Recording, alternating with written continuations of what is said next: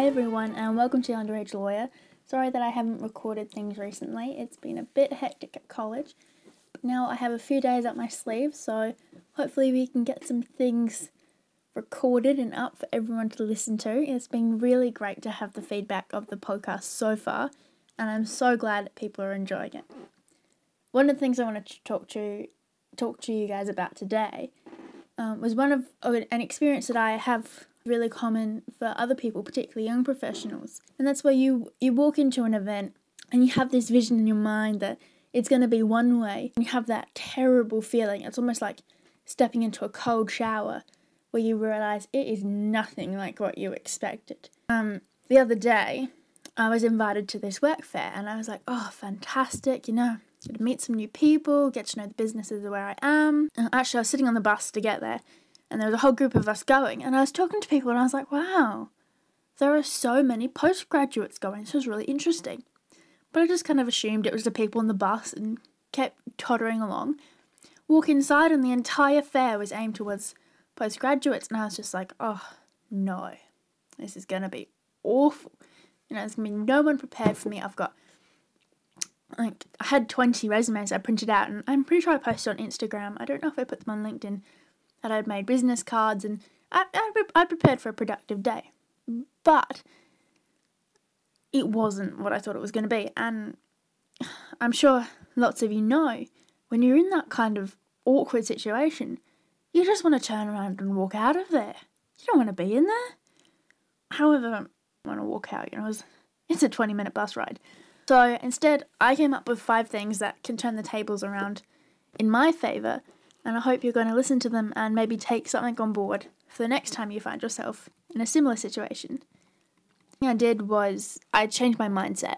You know, I talk a lot on this channel, a lot about changing your thoughts and having positive thoughts and a positive headspace. Um, and I really think I need to reiterate this because as lawyers are becoming really quickly now almost synonymous with depression, I can't stop saying, your thoughts change what you see. And I really want every young lawyer, every current lawyer, every retired lawyer, every professional, forget what field, your mindset dictates how the event goes.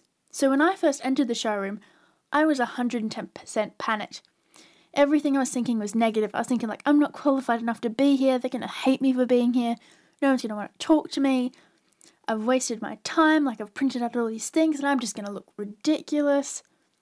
But the reality was, I wasn't wasting their time. Yes, I should have looked beforehand as to what their show was aimed at, but I had the opportunity or approach what they were looking for from an entirely new angle. I had an advantage and I just needed to realize that. That brings me to my second thing that I did, which was to think out of the box. It's kind of similar to the concept of changing your thoughts, but it's a little bit more about a practical approach. So, one of the companies I was really interested in had a requirement that you had to have seven years work experience, which for a postgraduate, it's a bit, but you can kind of get through. Um, but luckily enough for me, you know, often I don't count my volunteer experience because I think, oh, it's not paid work, you know, I shouldn't count it, it's not really fair.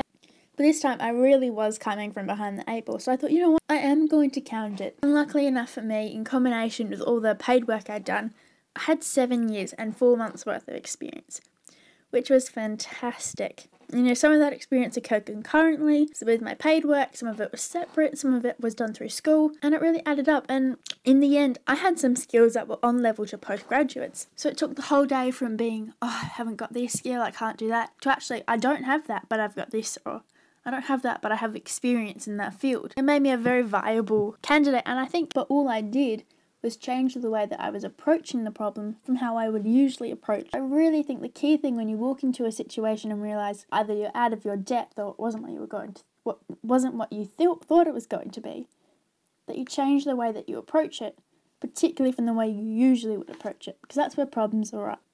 Now that brings me to my third thing, and that's focusing on making your weakness your strength. So if you do as I often do, and you jump into a situ- situation without really thinking, you'll be familiar with the gut wrenching realization that the biggest flaw you have is completely your weakness. And on that day, I was like, oh my gosh, my weakness is that I don't have a degree.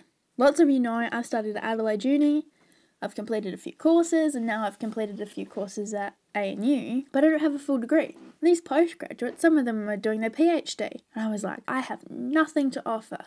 But I could turn that into my strength. And often, when you are feeling behind or being able to say, You're catching me in my first year before I've learned bad habits, or say you didn't have voluntary experience in England where you were applying, but you might have voluntary experience in Australia. So it might be your strength. You know, you've got an understanding of another culture. You can bring another flavour to the work environment. That can really help you turn around how you're feeling and get something productive out of the day. Thinking of getting something productive, Number four is to figure out what your original objective was. Now, a lot of networking events and career fairs are entirely focused on gathering contacts and putting them in your address book. But that's what, not what I mean about your objective. If you're going to a networking event, you're going for a reason, whether you realize it or not. For example, you might be attempting to gather information about individuals within the industry you intend to work in, or you might be attending the event to discover your potential in a new path Knowing and really understanding your objective is vital to making a success of the day.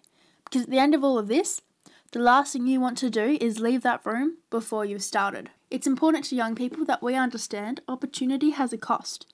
This cost can be beneficial or detrimental.